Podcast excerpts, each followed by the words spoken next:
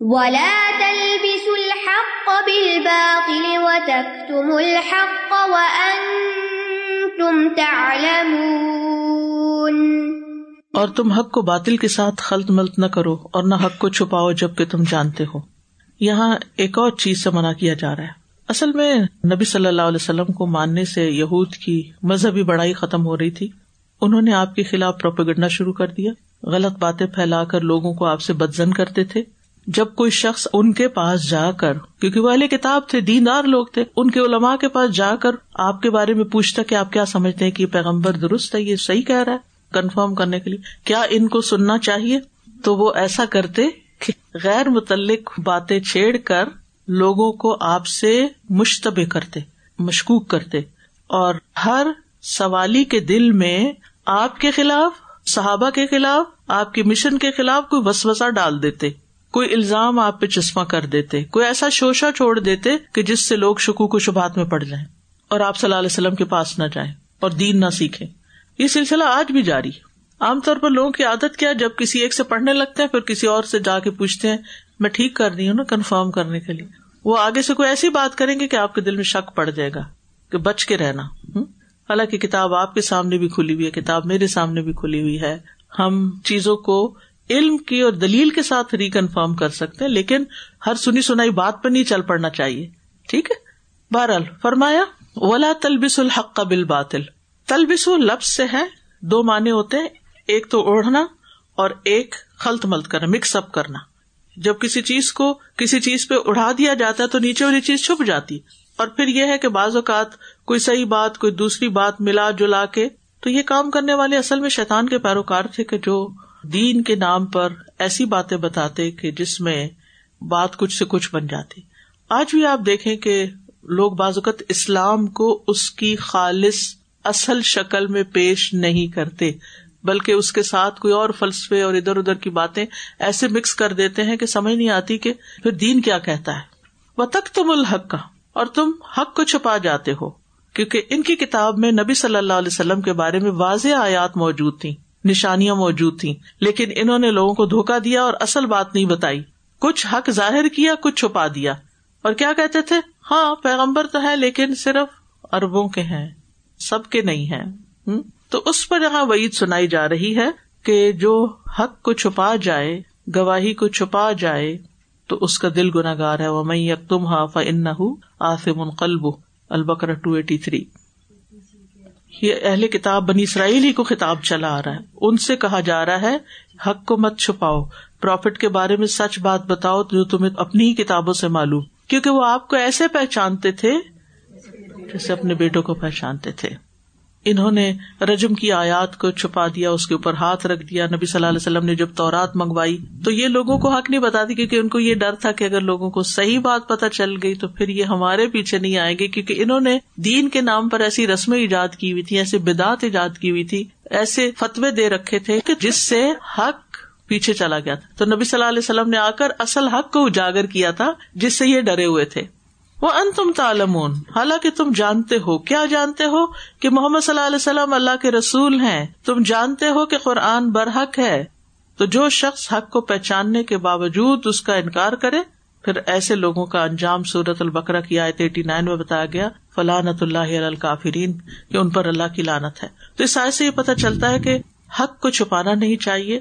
حق کو باطل سے الگ کر کے بتانا لازم ہے۔ حدیث میں آتا ہے، جس شخص سے علم کی کوئی بات پوچھی جائے اور وہ اسے چھپا جائے تو قیامت کے دن اس کے منہ میں آگ کی لگاموں میں سے ایک لگام دی جائے گی۔ اور حق بات کہتے ہوئے کسی کی ملامت سے نہیں ڈرنا چاہیے، کیونکہ انسان کیوں چھپاتا ہے حق کو؟ یا تو کسی فائدے کے لیے اور یا پھر کسی سے ڈر کے۔ تو کسی سے ڈرنا نہیں چاہیے۔ رسول اللہ صلی اللہ علیہ وسلم نے فرمایا، جب کسی آدمی کو حق کا علم ہو، یا اس نے دیکھا ہو یا اس نے سنا ہو تو لوگوں کا حیبت اور جلال اس حق کے کہنے سے اسے نہ روکے۔ ہاں بعض اوقات آپ کو اصل بات پتا ہوتی ہے، لیکن پوری طرح نہیں پتا ہوتی۔ آپ خود بھی شور نہیں ہوتے اور کوئی آپ سے پوچھ بیٹھتا ہے، تو پھر کیا کرنا چاہیے؟ پھر آپ معذرت کر لیں۔ یعنی اگر کسی بات کا پوری طرح علم نہیں، تو پھر اگر بیان نہیں کرتے تو اس میں کوئی گناہ نہیں۔ اسی طرح مسلحت کے تحت خاموش رہنے میں بھی کوئی گناہ نہیں۔ مسلحت کیا ہوتی ہے؟ حضرت علی نے فرمایا، لوگوں کے سامنے ایسی باتیں بیان کرو جنہیں وہ پہچانتے ہیں۔ کیا تم چاہتے ہو اللہ اور اس کے رسول کی تکزیب کی جائے؟ یعنی ہر ایک کی عقل کے مطابق اس سے بات کرو۔ ایسی بات نہ کرو کہ ان کو سمجھنا ہے اور وہ کوئی، نہ نہ میں نہیں مانتی۔ یعنی گریجولی اسٹیپ بائی اسٹیپ لوگوں کے سامنے حق کو پیش کرو۔ ابن مسعود کہتے ہیں، آپ لوگوں کو ہرگز ایسی حدیث بیان نہ کریں جہاں تک ان کی عقلوں کی رسائی نہ ہو، ورنہ بعض لوگوں کے لیے وہ فتنا اور گمراہی کا باعث بن جائے گا۔ تو یعنی مسلحت کے تحت خاموشی بھی اختیار کی جا سکتی ہے۔ اسی طرح اگر آپ کو پتا ہے کسی کے بارے میں کہ وہ مثلاً جیسے علیہ السلام مصر سے مدین چلے گئے تھے۔ اب جس شخص نے کہا تھا کہ وہ تمہارے پیچھے آ رہے ہیں، تمہیں پکڑ لیں گے، اس کو تو پتا تھا کہ علیہ السلام جا چکے۔ اب اگر کوئی ان سے جا کے پوچھے تو ان کو نہیں بتانا چاہیے تھا، کیونکہ ورنہ اس میں ان کی زندگی کو خطرہ تھا۔ ایسی اگر کسی کی زندگی کو خطرہ ہے یا کسی کے لیے بہت بڑا نقصان ہو سکتا ہے تو آپ حق بیان کرنے والوں میں شامل نہ ہوں۔ آپ ذرا خاموشی اختیار کریں کہ بلا وجہ آپ سے کسی نے پوچھا بھی نہیں اور آپ آگے آگے آ رہے ہیں اپنی امپورٹینس بتانے کے لیے۔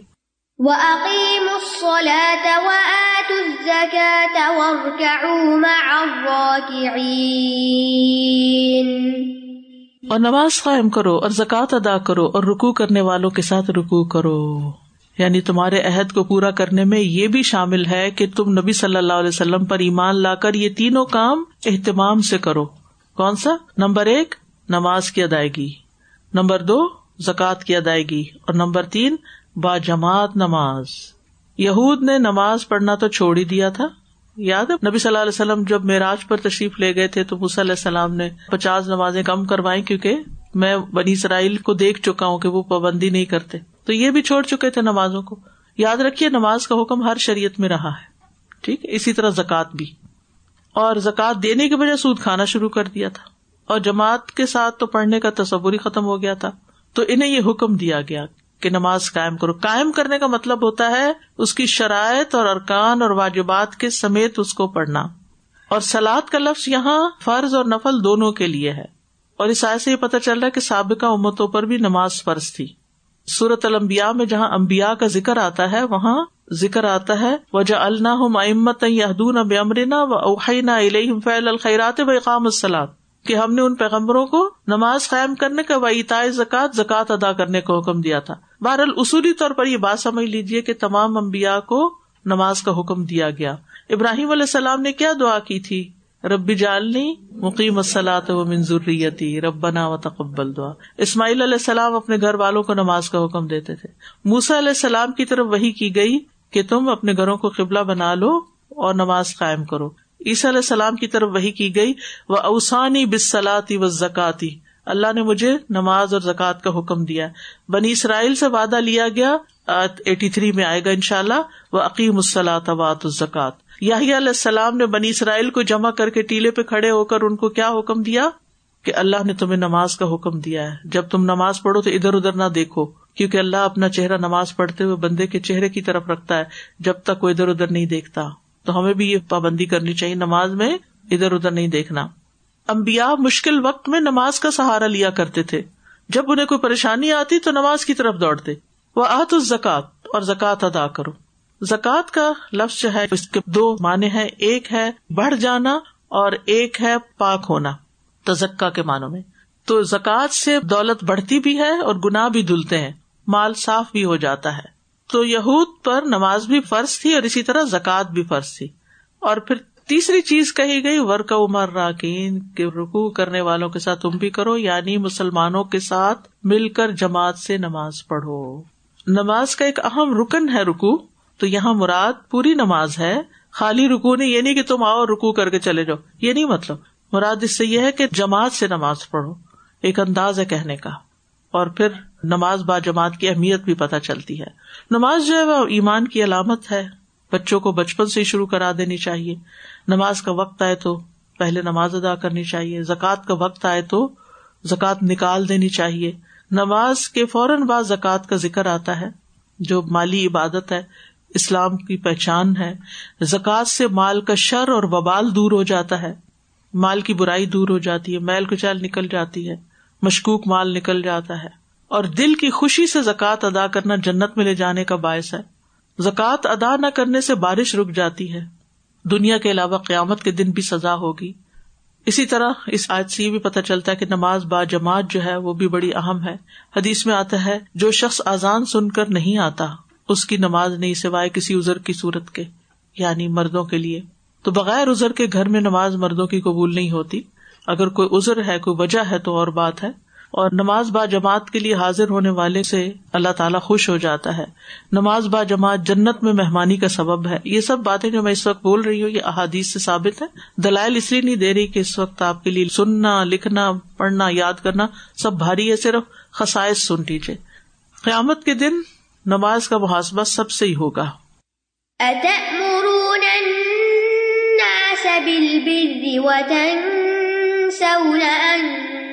أنفسكم وتنسون أنفسكم وأنتم تتلون الكتاب أفلا تعقلون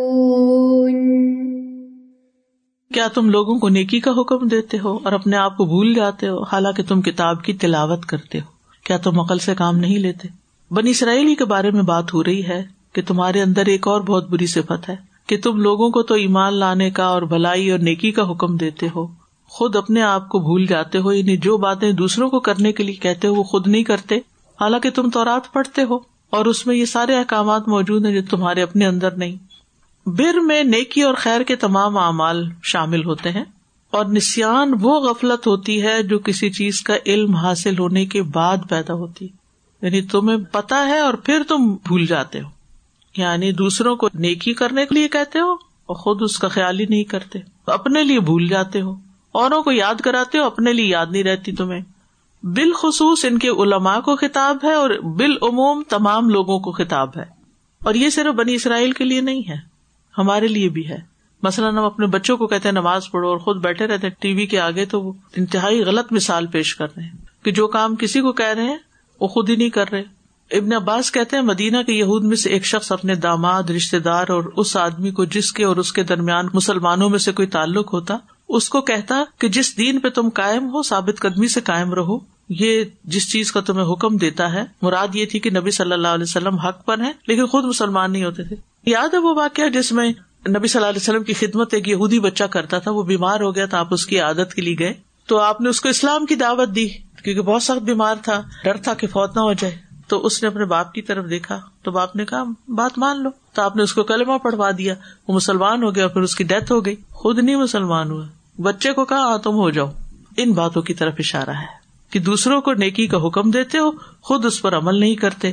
تو کسی بھی صاحب علم کے لیے ضروری ہے کہ جب دوسروں کو کہے کچھ کرنے کے لیے تو خود پیچھے نہ رہے۔ یہاں ایک سوال یہ پیدا ہوتا ہے کہ جو شخص خود استطاعت نہیں رکھتا کسی کام کو کرنے کی، کیا وہ دوسروں کو کرنے کے لیے کہہ سکتا ہے؟ مثلاً ایک شخص ہے، بیمار ہے تحجد نہیں پڑھ سکتا۔ تو کیا وہ کسی اور کو بتا سکتا ہے کہ تحجد پڑھنے کا کیا فائدہ؟ ہے نا؟ جی بالکل۔ کیونکہ وہ معذور ہے خود، ٹھیک ہے؟ کمزور ہے۔ ایک شخص کے پاس مال ہی نہیں ہے، وہ زکات ہی نہیں دے سکتا۔ کیا وہ دوسروں کو بتا سکتا ہے کہ زکات دو؟ جی بالکل۔ ایک شخص ہے، وہ کوئی برائی چھوڑنا چاہتا ہے اور بڑی کوشش میں لگا ہوا ہے، مثلا سگریٹ پیتا ہے۔ کئی چپ کے پیتا ہے، کچھ کرتا ہے یا شراب پیتا ہے، کچھ اور پوری ایفرٹ میں لگا ہوا کہ کسی طرح چھوڑ دے۔ اب وہ دیکھتا ہے، اس کا بچہ بھی شروع ہو رہا ہے۔ کیا وہ بچے کو روک سکتا ہے؟ کیوں نہیں روک سکتا؟ کیونکہ وہ خود چھوڑنے کی کوشش میں ہے۔ لیکن ابھی چھوڑ نہیں پا رہا۔ اچھا ایک اور بات، کیا اس کا مطلب ہے کہ ہم کسی کو کچھ نہ کہیں کیونکہ میں تو ابھی خود عمل کرنے والی نہیں؟ نہیں، ڈبل گنا ہے۔ ایک اپنے عمل نہ کرنے کا اور ایک دوسرے کو حکم نہ دینے کا۔ یاد رکھیے، ہمارے اوپر دونوں فریضے ہیں۔ کوئی حکم سنے، خود بھی کرے اور بھی بتائیں۔ جب ہم خود کر لیتے ہیں تو ہم نے ففٹی پرسینٹ کام کیا ہے۔ اور جب اوروں کو بھی بتاتے ہیں تو ہنڈریڈ پرسینٹ ہوتا ہے۔ تو جو شخص ففٹی پرسینٹ کر لیتا ہے، یا ادھر کا یا ادھر کا، تو وہ ففٹی پرسینٹ ہے۔ ہنڈریڈ پرسینٹ کرنا ضروری ہے۔ وہ ان تم تتلون الکتاب یعنی تم جاہل نہیں ہو، عوام نہیں ہو، تم تو کتاب پڑھتے ہو۔ یعنی تمہارے پاس علم ہے۔ تو علم کے باوجود عمل نہ کرنے والا جاہل سے بھی بدتر ہے۔ افلاط عقلون کیا تم عقل سے کام نہیں لیتے؟ یعنی تمہاری عقل تمہیں یہ نہیں بتاتی کہ تمہیں خود کیا کرنا چاہیے۔ تو اس آیت میں ایسے لوگوں کی مذمت بیان کی گئی ہے جو دوسروں کو حکم دے نیکی کا اور خود عمل نہ کرے ایسے لوگ عقل والے نہیں افالات عقل کم عقل ہے اور جو نیکی کا حکم دے اور خود عمل نہ کرے، اس کی سزا بتائی گئی۔ اسرا والی رات نبی صلی اللہ علیہ وسلم ایسے لوگوں کے پاس سے گزرے، جن کے منہ آگ کی کینچیوں سے کاٹے جا رہے تھے۔ پوچھا کہ کون لوگ ہیں؟ فرمائے یہ دنیا کے خطیب ہے لوگوں کو حکم دیتے تھے اور اپنے آپ کو بھول جاتے تھے۔ اور کتاب کی تلاوت بھی کرتے تھے۔ کیا یہ عقل سے کام نہیں لیتے تھے کہ ہم کیا کر رہے ہیں؟ یعنی ایسا چراغ نہ بنے کہ جو دوسروں کو روشنی دے اور خود صرف جلتا ہی جائے۔ تو انسان سے جو قیامت کے دن پانچ سوال کیے جائیں گے اس میں سے ایک سوال کیا ہوگا ہر شخص سے؟ جو علم حاصل کیا اس پر عمل کتنا کیا؟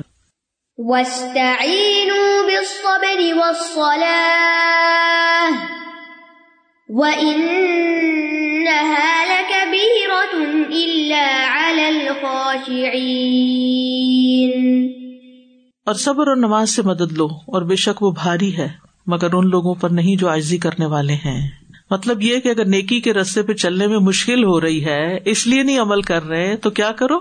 مدد حاصل کرو۔ اس کا علاج بتایا جا رہا ہے۔ ایک صبر، کیونکہ صبر ہو بندے کے اندر تو وہ کوئی کام کر سکتا ہے۔ اور دوسرے، نماز۔ نماز سے مدد لو۔ یعنی اپنے سارے معاملات میں یہ دو کام کرو۔ جب آپ کو کوئی مشکل پیش آ رہی ہو۔ یعنی انسان پر کوئی بھی اگر آزمائش آئے، کوئی بھی تکلیف آئے، تو اطاعت کرنے میں مشکل ہو رہی ہو۔ تو اللہ تعالی سے مدد مانگے۔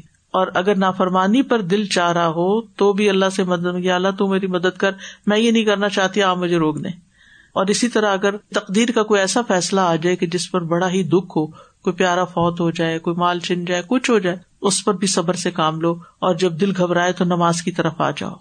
یعنی اللہ کے فیصلوں پر بھی صبر ضروری ہے۔ کہ انسان اس وقت غم میں گریبان نہ پھاڑے، چہرے نہ پیٹے اور غلط غلط باتیں زبان سے نہ نکالے۔ تو خواہشات کے مقابلے میں صبر اور کام کرتے ہوئے محنت اور تھکنے پر صبر۔ امبیا علیہ السلام ہمارے لیے بہترین نمونہ ہے۔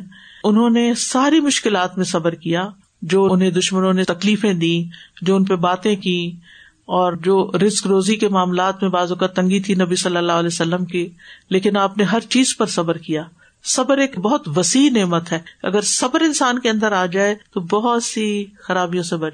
جتنے اطاعت کے کام ہے نا نیکی کے، وہ صرف صبر سے ہو سکتے ہیں۔ اور جتنی برائیاں صبر سے چھوڑی جا سکتی اور جتنی بھی انسان کی زندگی میں مشکلات ہیں، ان پر خوشگواری صرف صبر سے ہی آ سکتی اور صبر صبر کرنے سے ملتا ہے۔ اور صبر کرنے والے کے ساتھ اللہ ہوتا ہے۔ ان اللہ ما صابرین اور اللہ کی محبت بھی ملتی ہے۔ عزت ملتی ہے، صبر کا بدلا جنت ہے۔ اور نماز جو ہے، یہ بھی ہمارے لیے مددگار ہے۔ اور نبی صلی اللہ علیہ وسلم کو جب کوئی مسئلہ پیش آتا تھا، تو کیا کرتے تھے؟ نماز پڑھنے لگتے تھے۔ صحابہ کرام بھی ایسا ہی کرتے تھے۔ حضرت ابن عباس کے بارے میں آتا ہے کہ ایک سفر پہ جا رہے تھے تو ان کو اپنے بھائی قسم کی وفات کی خبر ملی۔ وہ نبی صلی اللہ علیہ وسلم کے بہت مشابے تھے۔ تو جب انسان کا ایسا حال ہوتا ہے نا تو کبھی روتا ہے، کبھی اس کی آنکھیں بہنے لگتی ہیں، کبھی اس کا حال برا ہوتا ہے، کبھی چیخنے بھی لگتا ہے، کبھی کپڑے پھاڑتے لیکن ابن عباس قافلے کے ساتھ جا رہے تھے۔ تو ذرا سا ہٹ کے ایک طرف ہوئے اور نماز پڑھنے لگے۔ تو انہوں نے کہا کہ یہ کیا کر رہے ہو تم؟ تو انہوں نے کہا کہ اس خبر کے آنے پر میں وہی کر رہا ہوں جو اللہ نے حکم دیا، یا اللہ دینا بصبری وسلات ان اللہ صابرین جب صبر کرو گے تو اللہ کی مدد آ جائے گی۔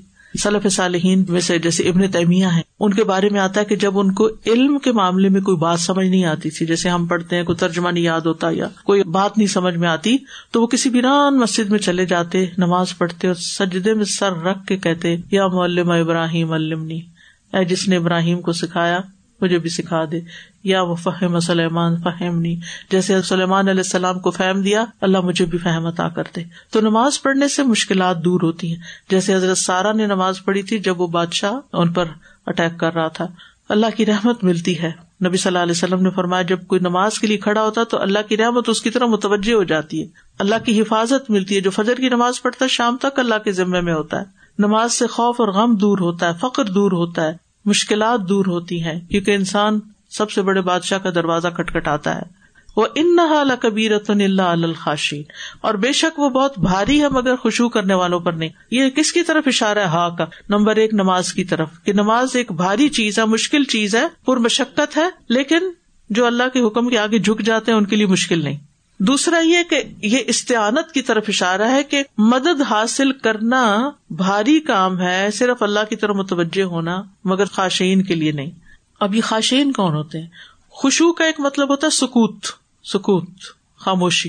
یعنی جب کوئی مشکل آتی ہے تو وہ بولنا اور چیخنا، رونا نہیں شروع کرتے، چپ ہو جاتے ہیں۔ کوئی غصہ دلائے ان کو، خاموشی اختیار کر لیتے ہیں۔ تو پھر وہ اللہ سے مدد مانگتے ہیں۔ اور دوسرا ہے اللہ کی خشیت۔ یعنی انسان اللہ سے ڈرتا ہے، تو پھر اپنی زبان سے بھی کوئی ایسی بات نہیں نکالتا اور نہ کوئی ایسا کام کرتا ہے۔ تو اپنی نماز میں بھی خوشبو لانا ہے اور اپنی گفتگو میں بھی۔ لیکن کم ہی ایسے لوگ ہیں جو خوشبو اختیار کرنے والے ہیں۔ بہت سارے لوگ ایسے ہیں جو غفلت کا شکار رہتے ہیں۔ ان کے دلوں میں خوشبو نہیں ہوتا۔ نماز میں بھی خوشبو نہیں اور عام زندگی میں بھی خوشبو نہیں۔ اب دیکھیں، کسی مجلس میں بیٹھ جائیں اتنی زور زور کی آوازیں بلند ہونے لگتی ہیں، ایک دوسرے سے زیادہ چیخ پکار ہونے لگتی زور زور سے کہہ کے لگنے لگتے ہیں۔ آپ کو پتا نبی صلی اللہ علیہ وسلم کہہ کا نہیں لگاتے تھے۔ ہماری کون سی مجلس کہوں سے خالی ہوتی ہے؟ اچھے بلے سمجھدار لوگ۔ ہنسنے میں اتنا اونچا ہنستے ہیں کہ دل میں خوشبو ہو تو انسان ایسی حرکتیں نہیں کر سکتا۔ نبی صلی اللہ علیہ وسلم دعا مانگتے تھے اللہ کا من قلب لا یخشو تو نماز کس پہ بھاری ہے؟ منافقین پہ بھاری ہے۔ فاسق و فاجر پہ بھاری ہے۔ انسانی شیتانوں پہ بھاری ہے، جبکہ مومن کو نماز میں سکون ملتا ہے، منافق نماز پہ دیر کرتا ہے۔ تو اس آیت سے صبر اور نماز کی فضیلت پتہ چلتی ہے، اور آسان یہ دونوں کام اس پر ہیں جو اللہ کی طرف رجوع کرتا ہے۔